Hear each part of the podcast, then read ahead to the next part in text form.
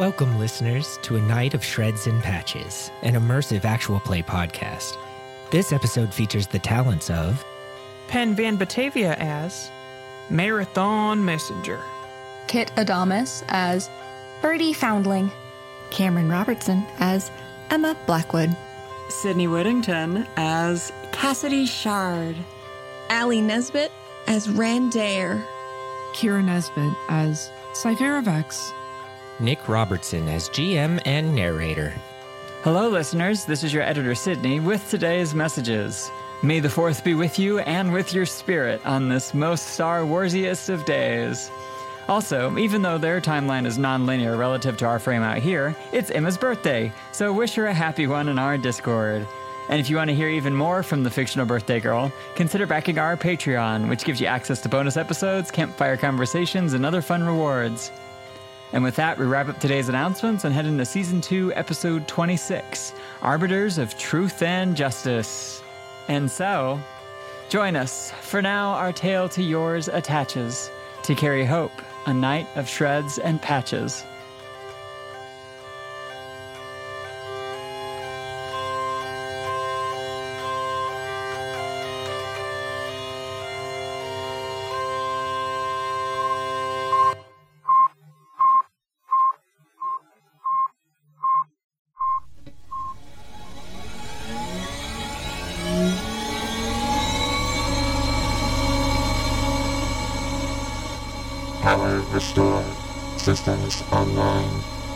Reconfiguring audio connection.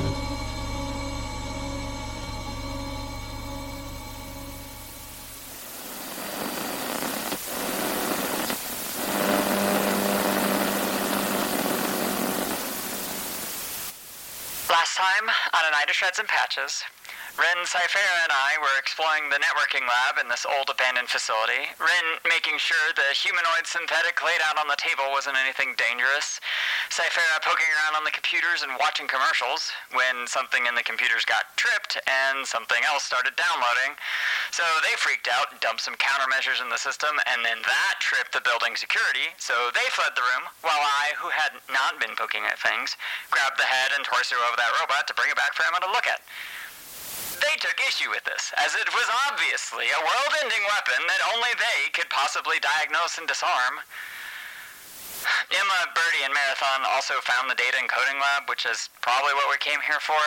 And Marathon, I guess, found a watch radio thing. If that's not also some kind of terrible wild tech threat, I guess we'll find out.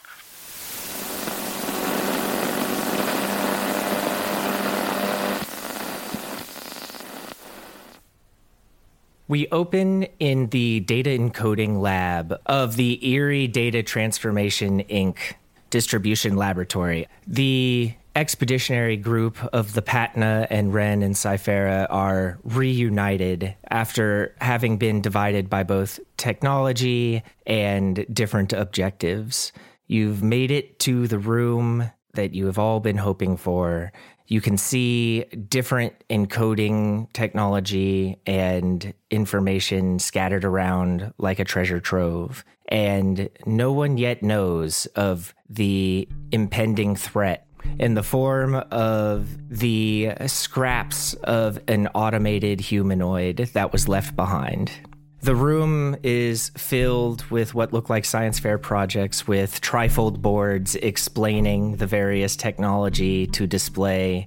You would assume, based on some of the information you'd gotten earlier, an attempt to sell things to investors. And a conversation is underway about whether or not the head and torso of a machine salvaged by Cassidy could indeed destroy the world. What what's the concern with it? Like it's got good cameras. It has good chips that I can reuse in the night. What is world ending about this? I mean, maybe inherently could be nothing. Could be something downloading an AI from the moon uh, in the room we were just in. Could be that. Well, it's a good thing that you already dealt with that problem then. Yeah, we don't know what else is in here, Cassidy. That's the idea. That's why we're here grabbing loot. You I don't think you understand the implications of AIs from the fucking shattered moon Why is it trying to get back down here? What kind of murder house is this about to turn into? You see it as grabbing loot. This is. Everything here is extremely delicate. We don't know what we're dealing with to just take it up there where it could potentially go off like a bomb and kill hundreds or thousands of people or Yeah, be the something more Advantia would know a lot about giant machines that go off and kill hundreds of thousands of people if we don't stop them. Yeah, that's what we We're, do. we, that's my that's job what we do is we stop them. This is fine. This is a body with nothing in it. Well, It's apparently got you start them, too. And guts that we can salvage. Well, maybe you should let us take a look at it first. You took a making- look at it and you left it in the other room. That means you didn't want it. There was nothing, you didn't have to smash it. There was nothing dangerous about it at that time. But you don't know that. We took a That's why cursory examination while we were looking look over at the other data. Emma is standing right where she was next to this torso and head of this robot and is just silently watching this conversation happen, determining that Cassidy's got it covered for the moment. She doesn't need to participate because nothing useful is actually being said that needs her input on it, and has taken out a screwdriver and is just unscrewing pieces off of this robot that she thinks would be useful and waves Birdie over and hands her another screwdriver to help. The one that Emma is using is from her mini lockpick toolkit. So it's very little picture like an eyeglasses screwdriver. So she's going after like the very tiny little screws holding these very delicate mechanical pieces in place.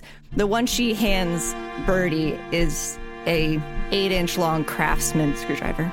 Birdie sees that Emma is handing her the screwdriver and nods and is just listening in on the conversation with a little bit of an amused expression on her face, a little bit chuckling under her breath while she's fishing through the salvaged bits and trying to take out what she knows from slight experience to be important or anything that just looks cool, really. Cassidy is standing in front, arms crossed, in a stance to block the path from the table that this torso and head are sitting on. Please step away from it so that Renn can take a look. Everything you're saying is re- shut up. Shut up. Stop interrupting. Step away from it. No. Let her take a look at it. What you're saying is reasonable if it's at it. determined. If it's determined by us that it's safe for you to take away, you can. But your utter refusal to even goddamn listen to what we're saying is infuriating, and it proves that you don't come here in good faith. We brought you here as extra help. You keep bringing up world ending. I think you understand that that's hyperbole. That's the worst that it could possibly be. But there are gradients. It's not one or the other. It could be small things. Are you going to be okay if it goes on a killing rampage and it hurts three people? Are three people enough for it to be a big enough problem for you? Emma is just raising her hand, waiting for Ciphera to be quiet so that she can talk. Yes. Okay, so this is a gear. It's not attached to anything. I'm gonna put it in my pocket. Uh, this is a wire. It's not attached to anything. I'm gonna put it in my pocket. There are no bombs in this. There's no uplink thing. There is some power stuff still in here, kind of, but this, it's not like we're not taking this torso out of this room. I am removing pieces of metal that do not have brains. Renn takes a step forward. She still has her respirator up. It's definitely fogging more in the glass front because she's breathing a bit more heavily with seeing the way the conversation is turning.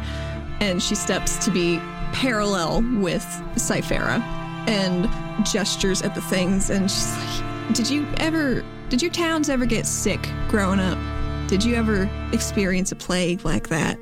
Because sometimes little things add up to a big thing where someone comes home feeling right as rain, super healthy, and next day they're fucking gone. So that might be a gear or it might be a little bit of wiring, and I'm sure that's fine. But sometimes sickness comes in places and ways you wouldn't expect. And what we do, we quarantine until it's past and we can't let stuff like this escape out into the world. You saw what happened at Iota. You saw how bad that could have been. We're fighting wars on an innumerable number of fronts because we don't really understand wild tech to the amount that we need to to make sure we as a people as as as humans can be safe. Do you- I don't and I understand not everybody has the same experiences with that, but I cannot overstate the enormity of a facility like this and what it could mean if anything here got out. What if they were engineering viruses? I will say the plague metaphor is interesting because you are the only one of us in a respirator. Yeah, So, you like- wonder why that is. Last house Yeah. I was in like this tried to gas me. Yeah, well, so that's what I'm saying. If there is, if they were making viruses, not computer viruses, like human transmissible viruses, all the rest of us, including Ciphera, not wearing a respirator. That's not a concern, though. This gear that I just put in my pocket is the concern The for a virus. plague was more of a metaphor. I know. I'm just pointing out that y'all are only considering the technological piece. Where th- th- this has been closed for eons. Who knows how long? Anything could be down here. Why are you only concerned about the technology piece? because that's my job. That's, what my we focus life. on. There's little other. uh, We can address some of the other stuff to some extent, but our job, our purpose, what we're doing here is trying to quarantine dangerous technology that we don't fully understand or getting into the hands of people who will be able to make that determination. Oh, people like the Advantia. Yeah, people like the Advantia. Yes, known arbiters of truth and justice. Emma hasn't stopped unscrewdrivering things. I don't pretend to defend everything the Advantia has done. I've done some things that I regret, and I've done some things that I feel bad about but were necessary. For the sake of this conversation and respect to this currently friendly dialogue, could you please stop dismantling that? It seems like this entire thing is you all just telling us to shut up and you're going to do whatever you want to. And that is I not why you we are the only one who has said that, Ciphera.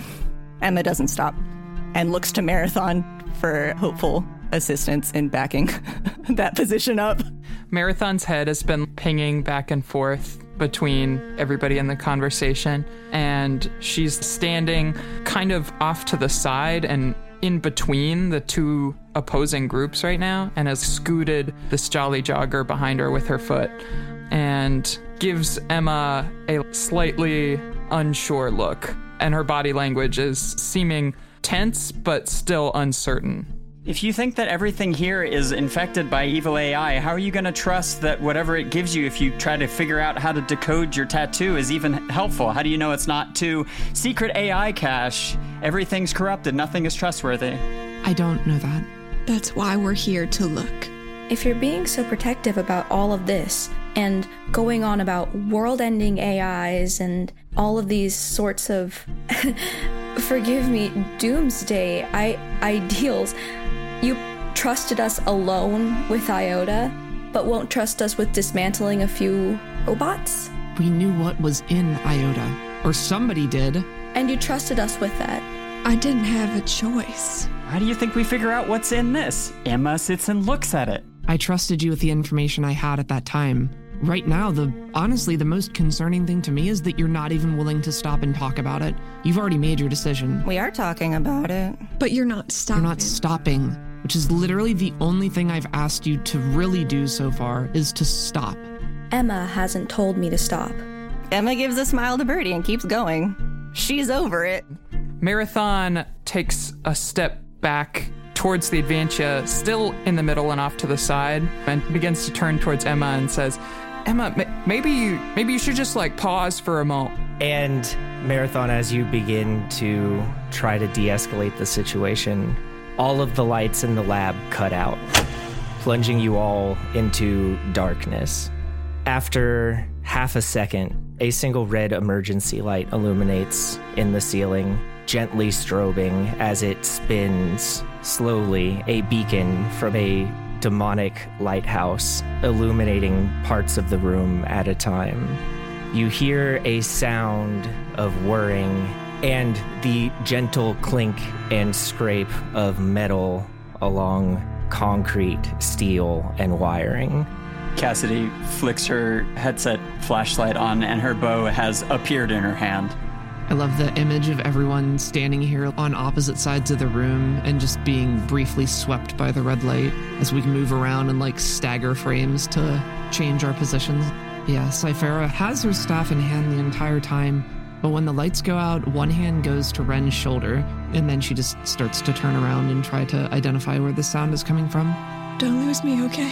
I won't. Marathon does a quick roll backwards and scoops up the fish into her belly as she's rolling and sets it off to the side and quickly slides her brass knuckles out of her pocket.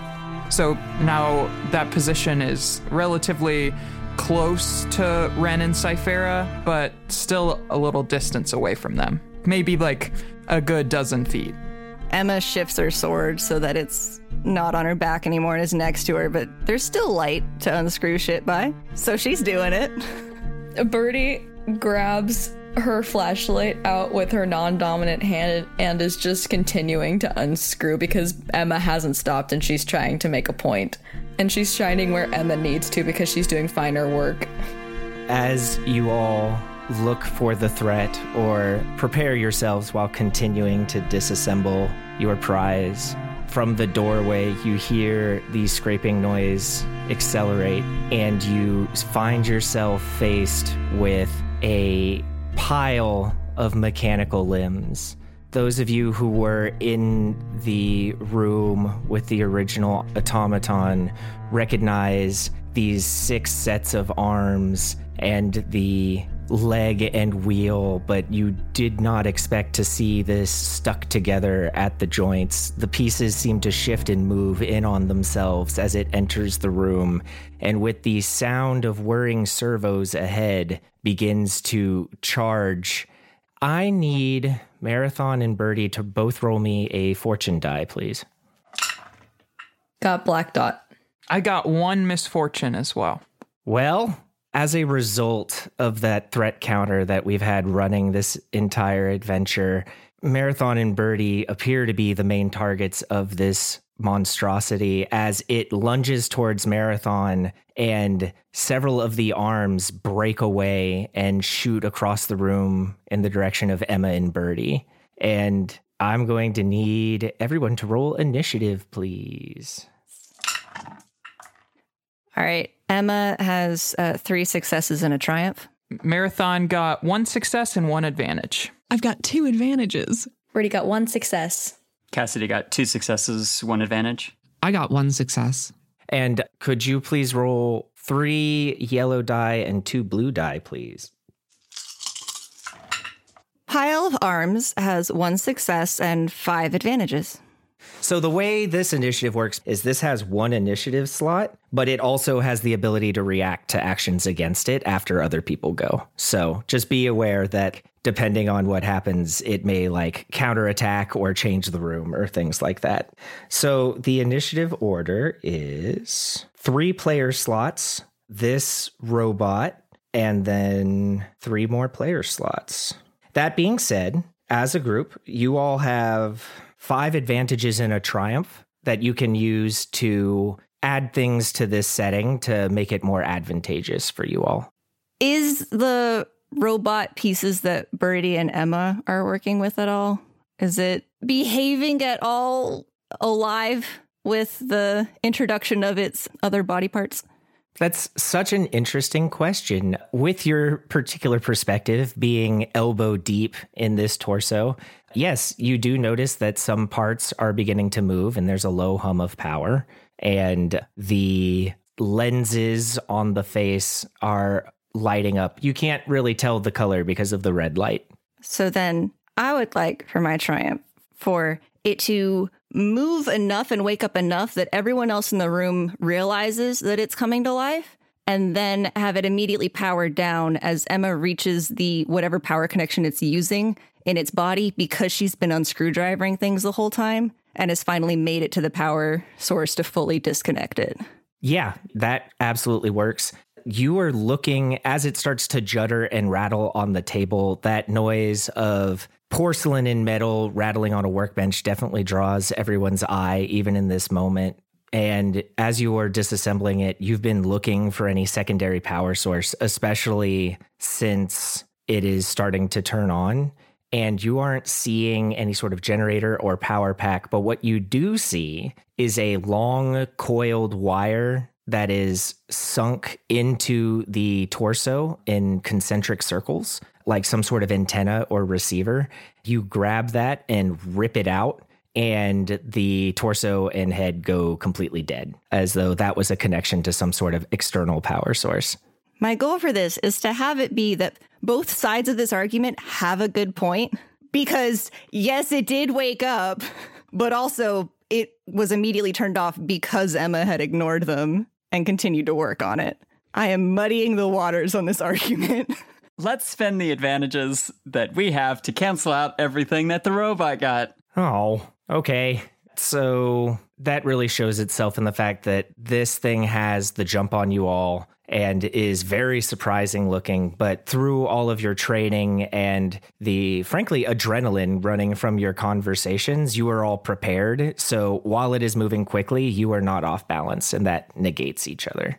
So jumping into the combat here, the tangle of limbs and wheel are heading past Ciphera in the doorway towards Marathon and Renn. Three of the arms have been jettisoned from this metal hedgehog straight towards Birdie and Emma, like finger missiles. And it is a player slot first. So the lights have gone out, the red strobe is on. What can we already see of this creature as it's coming through the hallway? Like when Ciphera hears the scrabbling behind her and turns around, what exactly does she see in this flashing light? So, in the red light, you see what looks like a wheel dragging a leg with a joint bending in the wrong direction, covered in sets of arms with different tools. It's hard to make out the colors, but it is light colored paneling with dark metal interiors. And the way that this thing was moving, when you hear the noise, you turn around and it's already in the doorway. It doesn't move in any way organically or logically. It judders and shifts and is very difficult to predict because of its both morphology and whatever logic it is using to decide its actions. It looks like if you disassembled a person and tried to build a caltrop out of it. When she sees that, her first instinct is to go and cover Renn. And if it's already upon Ciphera, she's just going to take a quick horizontal swipe as she turns to roll out of the way and come up in front of Renn. It's just a reflectionary, a reactive, get the first blow in and reposition. All right. So roll me that attack. Okay. So I have two yellow and one green. And then I also have the quick strike talent. I get one blue for each rank that I make against targets that have not yet taken their turn in the encounter, which would be one. So I have one rank in it. And then it's two purples because it's melee. Two successes and two advantages. Great. So that would be seven total damage, and you have two advantages. I would either want to spend them on bonuses to protecting Renn if it went in to attack Renn, or penalties to it when it's trying to attack Renn. Otherwise, if it wants to hurt one of them, that would be more illustrative. So I would let you spend your two advantages to direct that thing away from Renn so that you know it's not going to attack Renn. Ideally, yeah, she does not want this thing near Renn. And at the moment, Marathon is the only other person who's shown any sense here or who's shown during the conversation that she's willing to talk and be reasonable. So, like, the other three need some fear of tech put in them. Like, this is a pretty good situation for it to happen. We'll translate that mechanically as if this thing attacks Marathon or Renn, it will have two black die on its next check. She sees this pile of flailing limbs rolling forward and just does a quick pivot, swings the staff horizontally. Maybe it cracks into the elbow joint of one of the limbs, which just breaks and flies back down the dark hallway. And she twists and rolls into a defensive posture in front of Renn and maybe kind of in front of Marathon, but more off to the side. Oh, well, look at this. Ciphera yells that and looks to where Emma, Birdie, and Cassidy are, who are the ones that were in most opposition. And then the robot that Emma and Birdie are working on starts to wake up, and Emma just deadpan stares at Ciphera and removes the wire, and it dies. So, in reaction to this attack by Ciphera, the robot is going to go, and those arms that are flying through the air in Emma and Birdie's direction, as they get closer, in that split second of projectile motion, you realize that they are all aimed straight at Birdie, hands grasping as though already choking the life out of her. And I need you to roll two yellows and a green at average difficulty, please. I'm going to use my dodge talent to make it a little harder on them to hit Birdie. So it'll be rolling against a red and a purple instead of two purples. A success, one advantage, and a despair. Huh. So, with that success and advantage, Birdie, these three arms are flying at you. You are able to spin out of the way very gracefully from two of them, but realize at the last minute that you have spun into one of the arms, which impacts with your throat and reflexively tightens down. And you take five damage as it grabs you around the neck. I have three soak, so I take two damage. That advantage is going to be spent on the fact that this doesn't let go. It's got a chokehold on you that will be uh, difficult to remove. With that despair, I think that Birdie, in your adrenaline fueled combat state, you do see that towards the joint of that arm is a line of wire that looks very, very similar to the thing that Emma just tore out of the torso, disabling it. And you're able to put together from your adventures and your experience with wild tech that these items without a main power source seem to be drawing electricity out of the air, and that wire is how it's doing it. So you know how to pretty easily disable these pieces now, but you are being choked. Birdie will do something about it on her turn, unless her turn is now. It could be now. It's a PC slot, isn't it? Yeah, I think so. It can be Birdie's turn then, yeah. The only thing that Birdie can do now just ah, and that's all anyone hears from her while she's wrestling with this disembodied arm. But she is going to use the fact that she knows how to disable its way to absorb power and is just going to start ripping at it with her hands.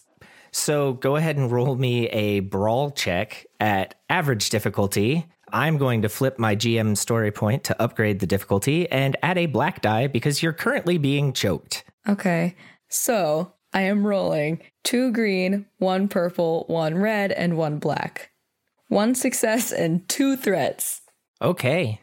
So with those threats, you take five strain as the oxygen is choked out of your brain. That isn't affected by soak. Your soak isn't going to put up well with that.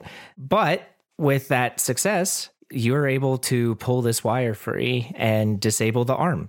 So Birdie is wrestling with this arm in a quasi feral manner, just pulling on it so hard that she's pulling herself up in a way.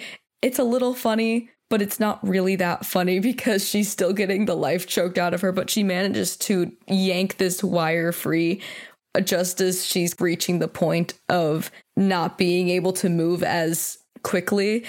And as soon as the hand snaps open, she's just yanking it off of herself and bashing it on the ground once and being like, okay, doing good. She's giving a thumbs up. So as Birdie attempts to breathe, we're up to another PC slot. Cassidy, who has been standing in the middle of the room with her headlamp on, with her bow out, has been getting a bead on the big rolling thing that got smacked by Ciphera first. The arm shot past over her shoulder, and she followed it with her head and then saw Birdie take care of it. So she's going for the largest threat still in the room. And I'm going to spin a maneuver to aim. And then I'm going to take two strain to do a second maneuver to take two strain to trigger my rapid archery talent. And then I am going to aim for the big pile of limbs in a stance that would imply she's about to shoot a lot of times. Yeah, it'll be average difficulty. You are going to have a black die because of the lighting situation in this room. It is kind of hard to make it out because it's normally in the dark. You're having to predict its movements. Even with my headlamp. Yeah, that's why it's just one black die. And it didn't apply to anyone else because they've been melee attacking it, which is a little bit easier. So I am going to spend a story die to upgrade this check, which leaves me with four yellows. And then it has not yet gone this encounter because its spot has not come up in initiative. Yeah, we'll count that. So I'm going to use my quick strike talent to get another blue die on that. And then we're going to roll the two purples and a black. Unfortunately, I don't have the advantages I need to actually activate the linked talent, but I do have a triumph, five successes, and one advantage. Wow. Yeah.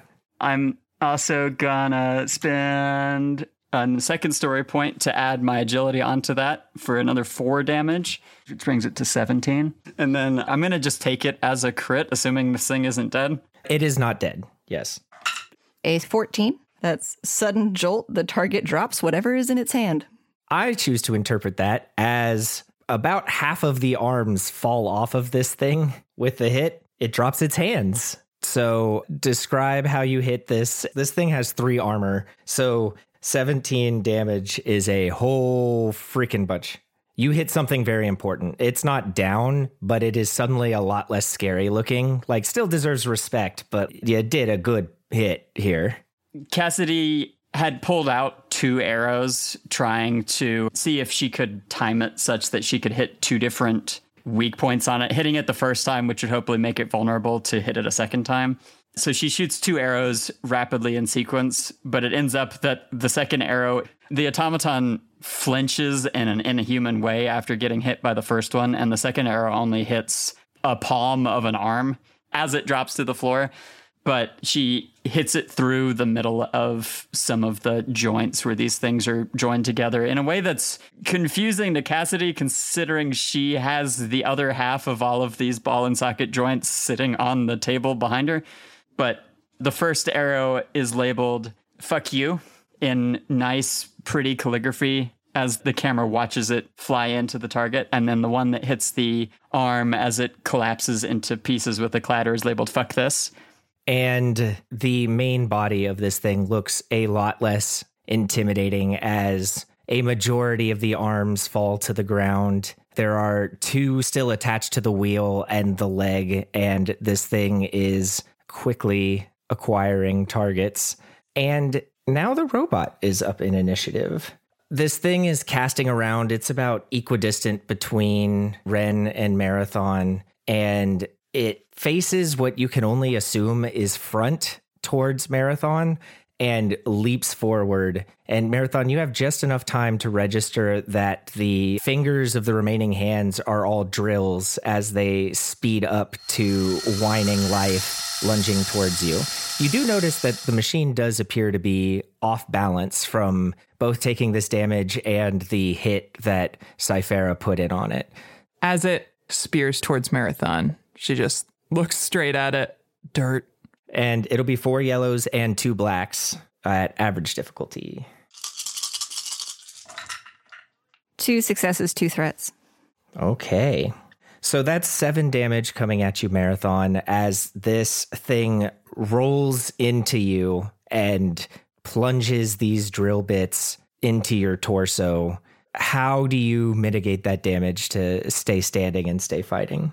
Marathon has five soak, so that ends up only being two damage. I think as it comes towards Marathon, she closes her hands around this machine as it is coming towards her in the air. So the drills are only a couple inches away from her chest as it is spearing towards her. And she moves backwards as the force from it pushes her backwards. So she's sliding on her feet, holding this thing with both her hands. And it slams her up against the wall next to Renn. So it doesn't actually spear into her, but it's enough force that it knocks the wind out of her temporarily.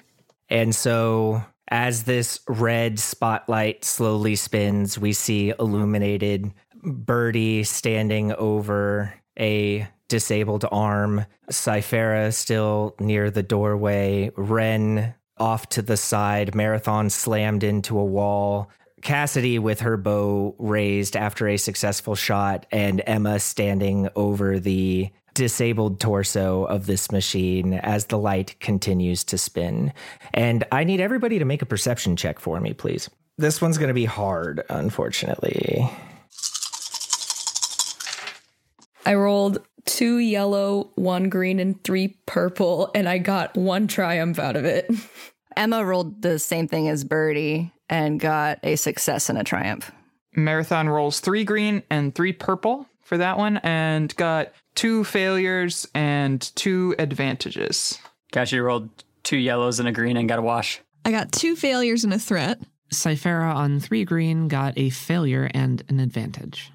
Okay. So, Emma, as the successful one, something that you notice in this light as the machine is moving, it's strange to you that this thing doesn't have any way to be figuring out what its targets are. And you realize that the bulbous cameras in this room hanging from the ceiling are tracking specific targets. So it appears that this thing is networked into the room and using the room itself to operate in more ways than one. But you and Birdie have triumphs. Within the head of this robot that I have been slowly dismantling because I want all the lenses that were in it, I find a full body control kill switch. So now I know if I can hook the power back up, then I can flip the switch. Okay, yeah, that would involve you doing some pretty intricate mechanics, potentially under fire, and it would use both triumphs to make it work. But if you're able to do it, so we are up to another player slot. We cut to Marathon, who's pinned against the wall with this drill machine, and it's taking a bit of effort to keep it from pushing forward into her since she's pinned back. But in a swift motion, she looks and sees that the Patina's a little busy with their own monstrosity and that Cypher is mostly focused on Renn. And so she bears down, shakes her head, and pushes hard back on the drill to give just a little bit of space. And then once her hand is free, she swings it up into an uppercut through the bottom of this amalgamation of human like parts. So roll me a brawl check, average difficulty, with a black die due to the fact that this thing sort of has a head start in this fight. So I've got two purple, I've got this black die, and I have got four yellows and a green. Five successes and three threats. Wow. So with plus one from your brass knuckles, five successes. So that's 10 damage. That is a very good hit. I think with those three threats, you were able to strike this thing and damage it very badly. It's not functioning well, but the weight of it pulls you down to the ground. It lands on top of you, and you are now prone under this thing. So, Marathon, just with a devastating hit with these knuckles, gets the full follow through and punches up and into the machine, and her hand comes through the top. It's just the knuckles that you can see through the top. And as she tries to pull it out, she realizes it's stuck and her eyes go wide as this machine continues its momentum forward and kind of bowls her over in her surprise. And now she's lying prone under this drilling machine with her arm stuck in it. And it is going to react to your attack and attempt to, especially with its advantage of being on top to you, try to gut you with what remains of its mechanics as the wheel splits apart into a series of metal spokes and those drive towards your abdomen. Dirt, dirt, ran, dirt. So that will be four yellows and two blues at average difficulty. Three successes and an advantage. So that is eight damage coming at you, Marathon, minus your soak. But you've probably gotten a little impaled at this point. What does this look like as you continue to struggle with this machine?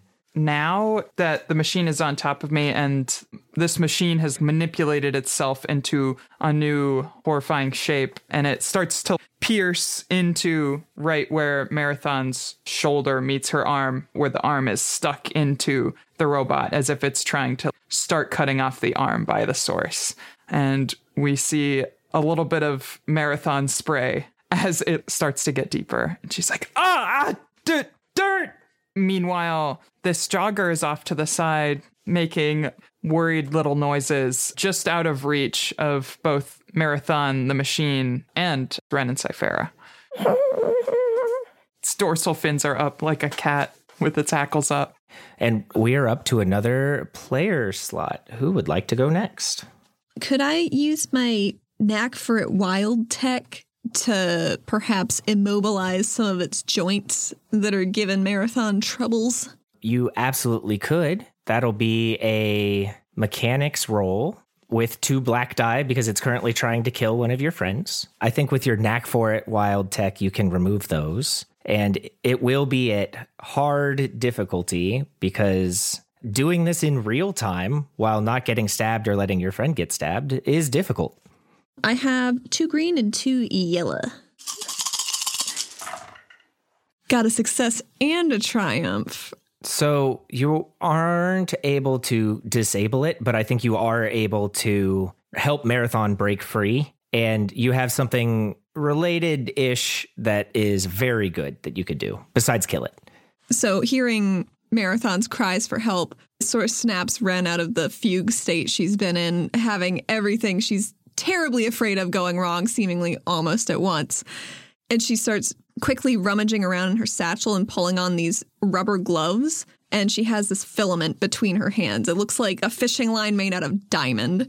And she runs over to this flailing, crawling monstrosity. And it almost looks like she's trying to garrote wire this thing, basically, with slight electrical impulses running through it. And you can see it stuttered maybe just long enough to let go a marathon. And Marathon, you're able to scramble out of immediate drill range. Oh, oh God. Ah. She holds her shoulder. Th- thank you, Renn. Thank you. Thank you. Thank you. Yeah. And positions herself once again to face this machine, bending down as if she's ready to try and swat it down as it comes at her. And we've got one more PC slot to finish up the round. I'm going to try and put this robot back together so I can kill switch it. I'm going to use my talent. How convenient. How convenient is once per session, make a hard mechanics check. If successful, one device involved in current encounter, subject to GM approval, spontaneously fails, either because of something I do or just lucky timing. And you want to do this machine that is trying to kill all of your friends? Yes. Yes, I think with the hard mechanics check and assembling this thing to use the kill switch you've established, you would potentially be able to shut this thing entirely down.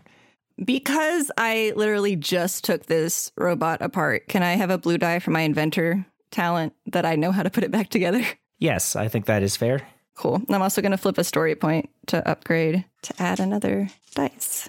Are you attempting to rewire the wireless power or are you using the power source that you pocketed earlier? That being said, because you pulled the wireless power source out so destructively, that'll add a black die. But if you use the power source, it's easier to plug in. So we're going to reattach the Wi Fi power and keep my secret power source hidden. Okay, so there will be a, a, black die added to that. The wire isn't damaged, but it was fused with the chassis in a bunch of different places in a delicate way. So that's going to take some finagling to make it work. So I am then going to remove that black die because I have a knack for mechanics. So I have three yellow, a green, three purple, and a blue. Four successes and a threat. So you're successful assembling this enough to kill switch it with that threat, you do take a point of strain damage just from how quickly you're working, and you do take a couple of small electrical shocks working unshielded with a power source. But what does that look like as you kill this machine?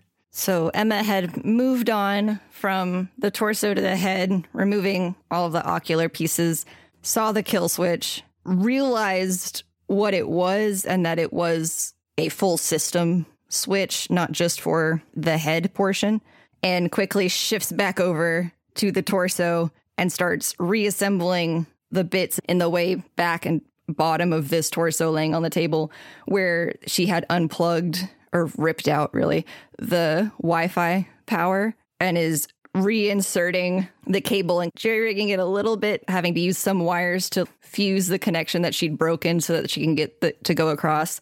And then has one last piece she needs to touch to complete the circuit and then sets her other hand down on top of the kill switch, completes the circuit, makes sure that something lights up to say that it is awake, and then flips the switch. And as you flip the switch, the awakened pieces of robot on the table in front of you die again, and all of these moving mechanical parts around the room collapse into so much rubble on the ground. There is a moment of shocked silence, broken only by the gentle hum of the power in the room around you. The red light fades, and then the darkness is broken by the suddenly uncomfortably bright light of the power returning to this room. The whole fight scene kind of looked like in a TV show or a movie where they're trying to show that the smart person is thinking really hard about something and they're moving normal speed, working at their table, and everyone else is moving fast around them to show that time is passing. It's like that because Emma's just been mechanicking this whole time. And Emma, how does it feel to have basically stopped a violent conflict through your own skill and understanding? Emma's pretty proud of herself. She she she turned it off. And she wouldn't have known how to if she'd listened to Renn and Ciphera. Now that the lights are on, she's has her eyes closed so that she can readjust and focus again in on the tiny mechanics she's doing. Re-removes the power source and continues deconstructing and just says like, "You're welcome." It's over. It's o- is it over? Are you okay? Um, Marathon's bleeding a little bit out of her shoulder. Uh, yeah, I not, a, and this is, I, I think so. Just a, just a little wound. I can give you some help with that in a second. No, you're bleeding a lot. No rush. Emma stops mechanicsing and turns to help Birdie. No, I'm okay. And get the rest of the arms off of her. Uh, Well, I don't, I don't think I fully grasped what our argument was about, but um, ro- the robots did seem dangerous. So well, that's like a really basic way to look at the entire conversation happening, but it's okay. like I said, I didn't totally understand it. Notice that the robot that we brought into the room is still sitting on the table here and it didn't try to kill us all. Didn't it try to get Uh, up? Yeah, definitely tried to get up. So Don't Yeah, downplay and that. then I removed argument. the power source so that it turned off, which I, I wouldn't have been able to do if I wasn't elbows deep in it. She did it both times too. And that's then I'd hit of the a kill perfect switch record that could never after go turning it wrong, back and we definitely don't have people bleeding out right now. That's I'm that's not totally bleeding normal. out. No worries. No worries. Good lord. Okay. Renn already has gauze out, and just a fresh gauze roll from her bag, trying to see how much she's going to need because Marathon's very buff. Hey, j- jogger, jogger. Hey, hey. Okay, come, come back. It's okay. It's over. Ah. Robot's dead. Marathon knocks on the metal. It shifts a little more than you're expecting in a startling way. Oh. It, it's, it's all right. It's all right. Emma rolls her eyes at the conversation and hands Birdie a water bottle from her bag. Thanks, I appreciate it. Birdie, how's your throat? Oh, I'll be fine. You know, had worse.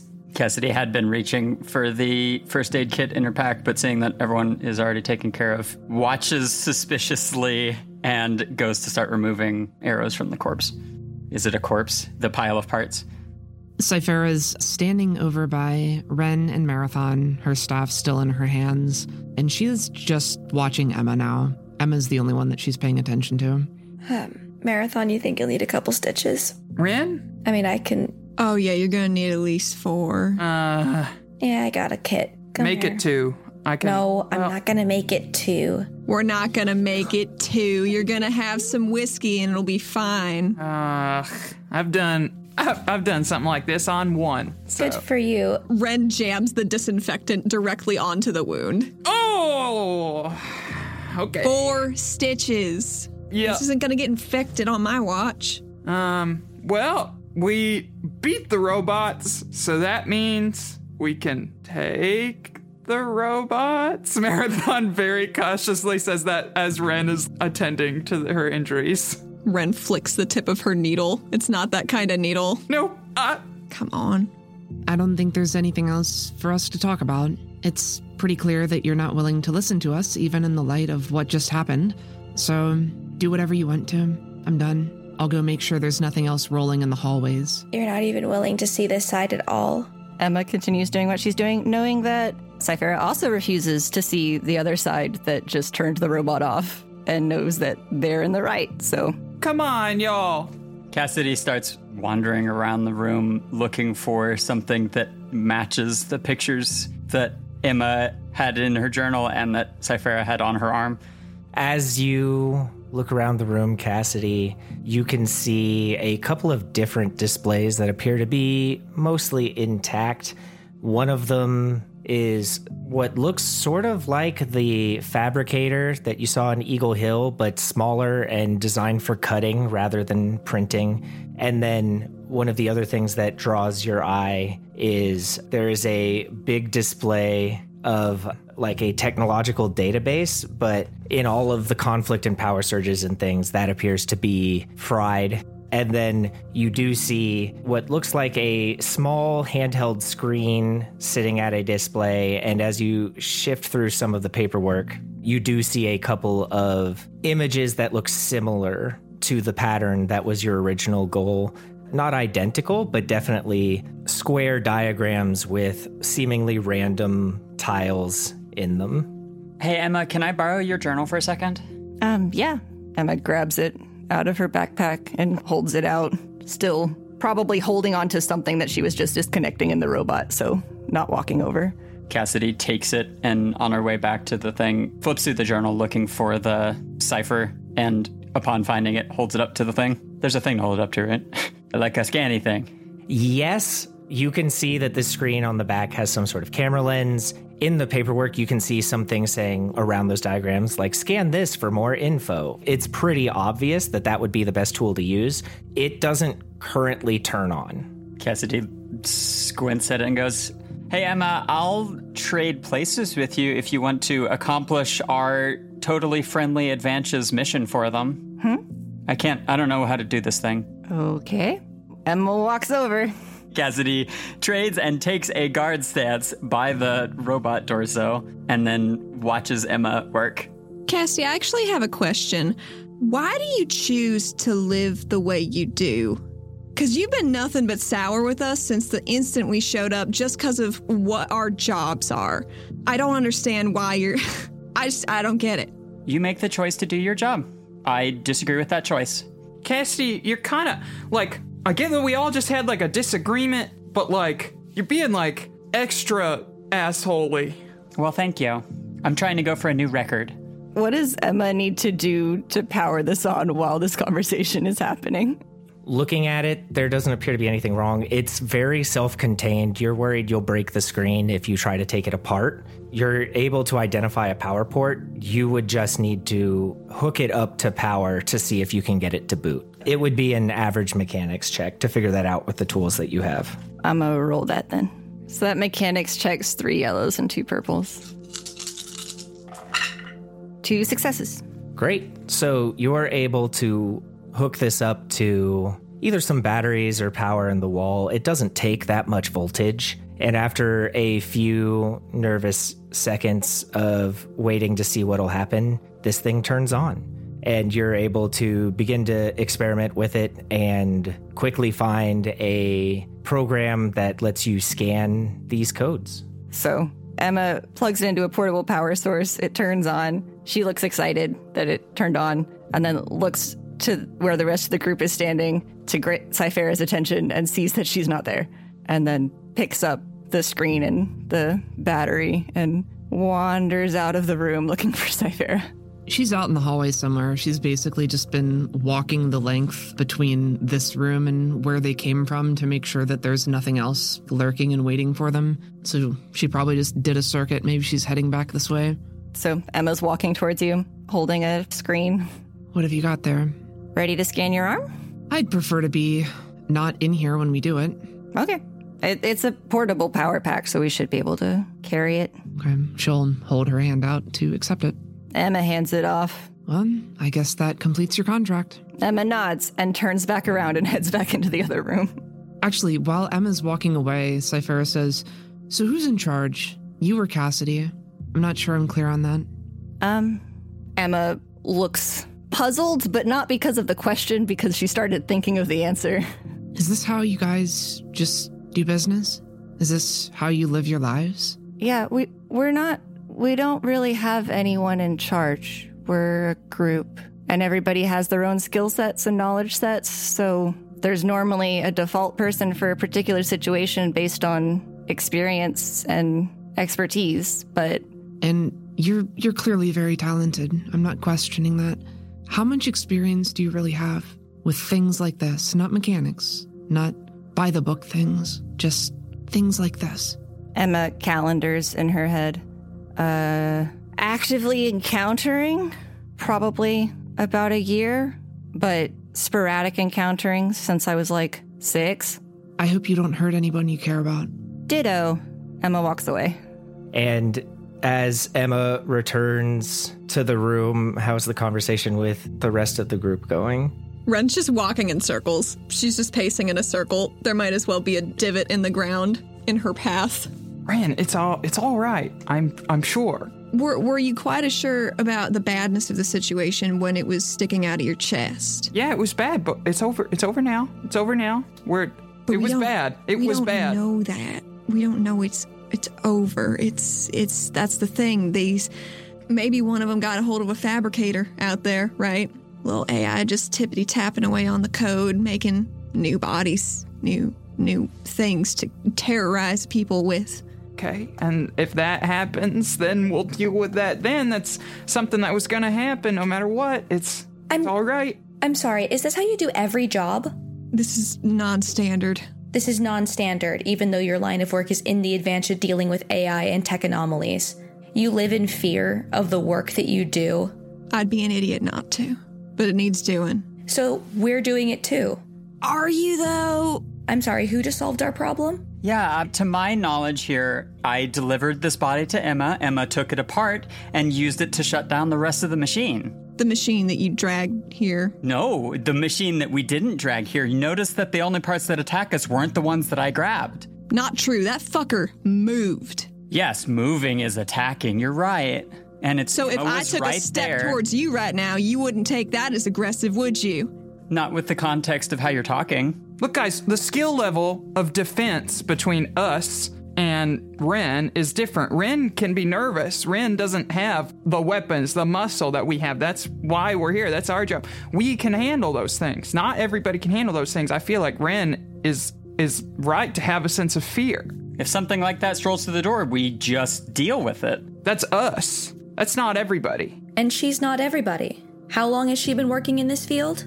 Me? Yes. I- I've been with the Advantia my whole life. Mm. This is what I've, this is what I've been doing. But I assume the Advantia don't, you know, fight stray robots as a as a general. Yeah, I feel like the Advantia would have a hard time training you on how to deal with the stuff when they can't touch it and they can't get near it. That's just my job. You don't think we have people to take care of that? Why do you think Farrah's here watch, watching me, making sure I'm okay so I can defuse time bombs that might go off tomorrow, 20 years down the road? You know, maybe time- 200. We had Emma literally defuse a time bomb, and the team was there to help out. Well, that's We do great. the same I'm thing. super glad that that worked out. We we can work together and solve these things. I'm sorry we don't do it in the way that you want us to. Obviously- we're not Advantia. A marathon gestures vaguely to Renn with the prosthetic and stuff. Obviously, it does not work out for everyone, and Renn has been scarred because of that. Sorry, Renn. Yes. Everyone's scarred from something. Ciphera will walk back in the room. Hey, if you're done talking to the brick wall, can you come into the hallway, please? Yeah, I think I'm done here. Sorry, guys. Nah, Marathon, you're good. Renn limps out into the hallway to see what Ciphera needs. Ciphera is going to hold the tablet out and just do the scan of her arm when it's just the two of them. Just didn't want to do it in the same room as the rest of them, given their current attitude and how they've handled the situation. Emma re entered the room and just saw the conversation, was like, okay. I just walked back over to her technology and continued taking the things that she wanted. Well, it's finished. Emma, was it worth all of that to get you a look at the thing? Uh, yes. Cool. That's good. Emma just has her backpack set next to her, and it's almost reaching the point of overfilling with just random odds and ends that she's pulled from probably the torso and head, and then I think she probably moved on to the arms that attacked Birdie. I tried to sketch a bunch of it out to give you the opportunity to come back later, and then they tripped the security system and a bunch of stuff went off, so I just grabbed it. Yeah, no, this there's a lot of stuff here that's going to help in particularly repairing the cockpit area of the night. a lot of the more fine tuned, delicate things. Well, glad it's worth it then. Plus, I was able to turn it off. So, Yeah, see, you're the pro mechanic. You're even better than Renn is because Renn couldn't turn it off. I, I don't know if I'm better than Renn, but me being uh, willing to actually look at it. Cassidy, can you like turn it off? Like maybe just turn on a little empathy? Empathy for who?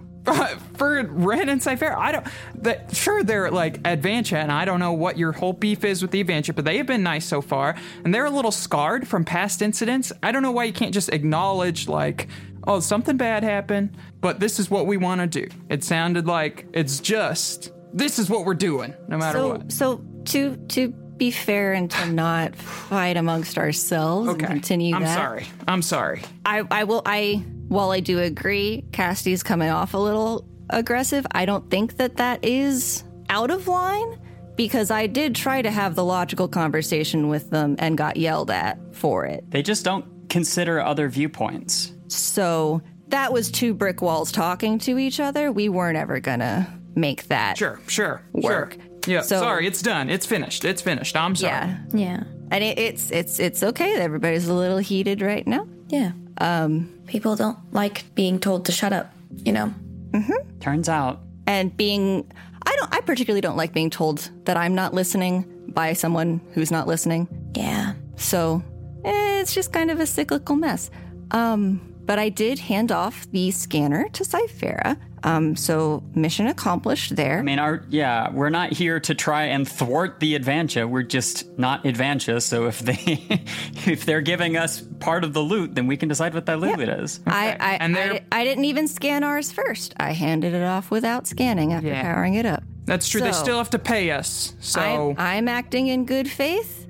On that note, Cassidy and Birdie, do y'all mind heading up to the rig? Yeah, I can go. Yeah, I don't like that I can't see them right now, that is Fair. fair. and I want to take some more things apart. Okay. And Marathon, maybe you can help me lift stuff around? Yeah, totally. By the way, I'm keeping hurt this too bad. fish. So. Oh! Yep, that's right, little buddy. Cassidy shakes her head disgustedly, but will not have this conversation right now.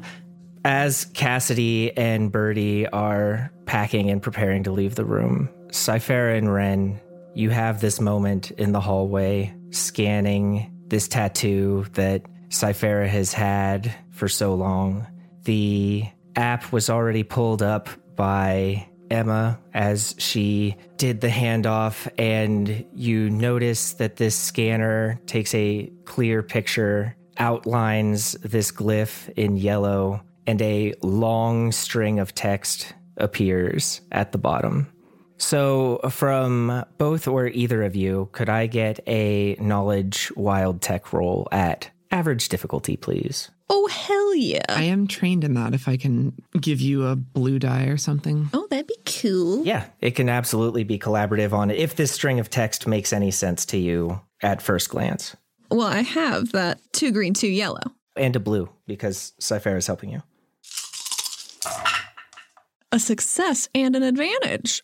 Great. So, between the two of you, this long string of text and symbols appears to be an address to the old web, a rumored technological database of the summation of all human knowledge from well before the moon was broken.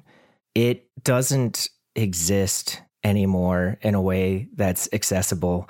If you tap on the long string of text, you get an error message that there's no connection available. But you have heard rumors that there are repositories of bits, pieces, shards of the old web hidden even deeper than this facility was. And you have your next step. If you can find somewhere to plug in this text that has the information available, you can solve this riddle. Well, now we can get that tattoo removed. What? You don't like it? No, I love it. We got to make room for your next tattoo. I'm not getting this tattooed on me. It's a little long, but like if we wrapped it around like your your ribs, could be pretty cute. I don't know. Ciphera is writing this down on a separate piece of paper that she will store in a secure location just to make sure that they always have access to it because she can't really tattoo it on herself right now. Well, at least it wasn't a total wash. No, we got it. You ever wake up and just wonder why we're doing this? No. Just I trying to protect people who literally do not care and are just gonna I don't know. I'm gonna keep trying to help people the way I can, I guess. Maybe I need to figure out a couple things. people like this is who they used to send me after. I don't like feeling like I have to do that anymore. Yeah, I'm your last quarry. Me.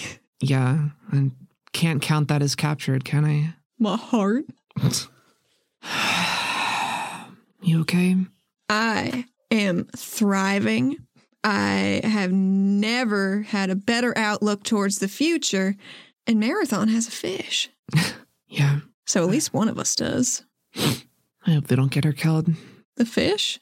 Yeah, the fish. All right.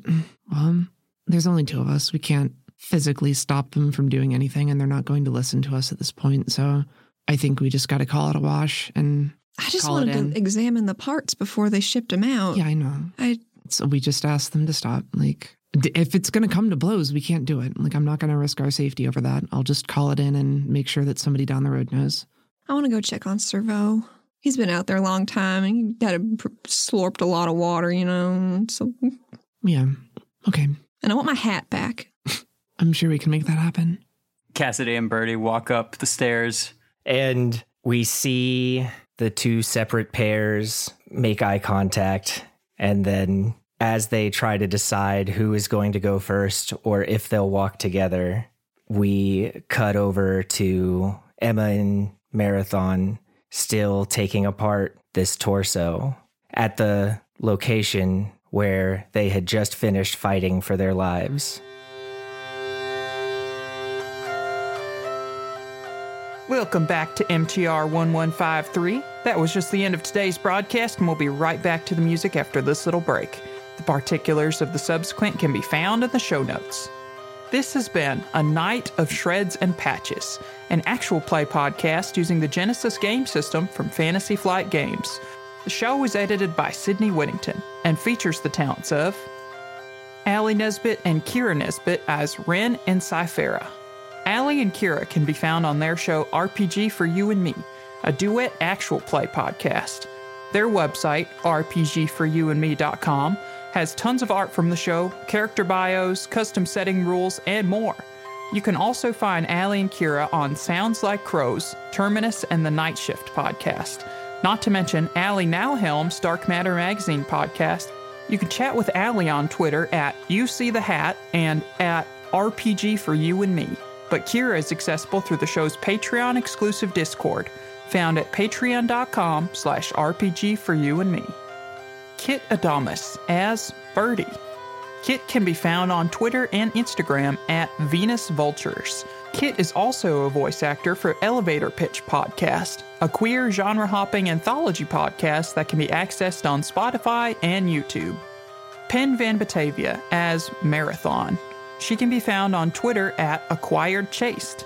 Penn is an indie TTRPG designer whose most recent work includes Our Us, an intimate art relationship tool for two, and Unjustice, a dark drinking game set in a violent alternate West. Check out fair other work at penharper.itch.io. Sydney Whittington as Cassidy. Sydney can be found on our Discord server, which is linked in the show notes, and on Twitter at Sydney underscore wit. She's also contributing editor for the Orpheus Protocol, a cosmic horror espionage actual play podcast. Cameron Robertson as Emma. Cameron can be found on Twitter at Midnight Music 13 and on Instagram at reading underscore and underscore dreaming.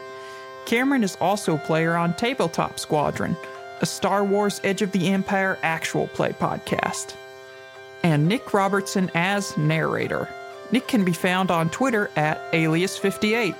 Nick is also the GM for Tabletop Squadron, which you can support at patreon.com slash tabletop squadron. Nick can also be found as a player on the Orpheus Protocol. This podcast features the musical talents of Dora Violet and Arnie Parrott. You can find Dora at facebook.com slash Dora Violet. You can find Arnie at atptunes.com. The official artwork for this podcast was created by Rashid Al Roka, which can be found on Instagram and ArtStation at RashidJRS. You can follow the Patna on Twitter at acasap underscore podcast or visit the website www.acasap.com. To further support the show, consider joining the Patreon at www.patreon.com slash acasap, where we'll be bringing you weekly content, including bonus episodes, campfire conversations, and other fun rewards. Until next time, signing off.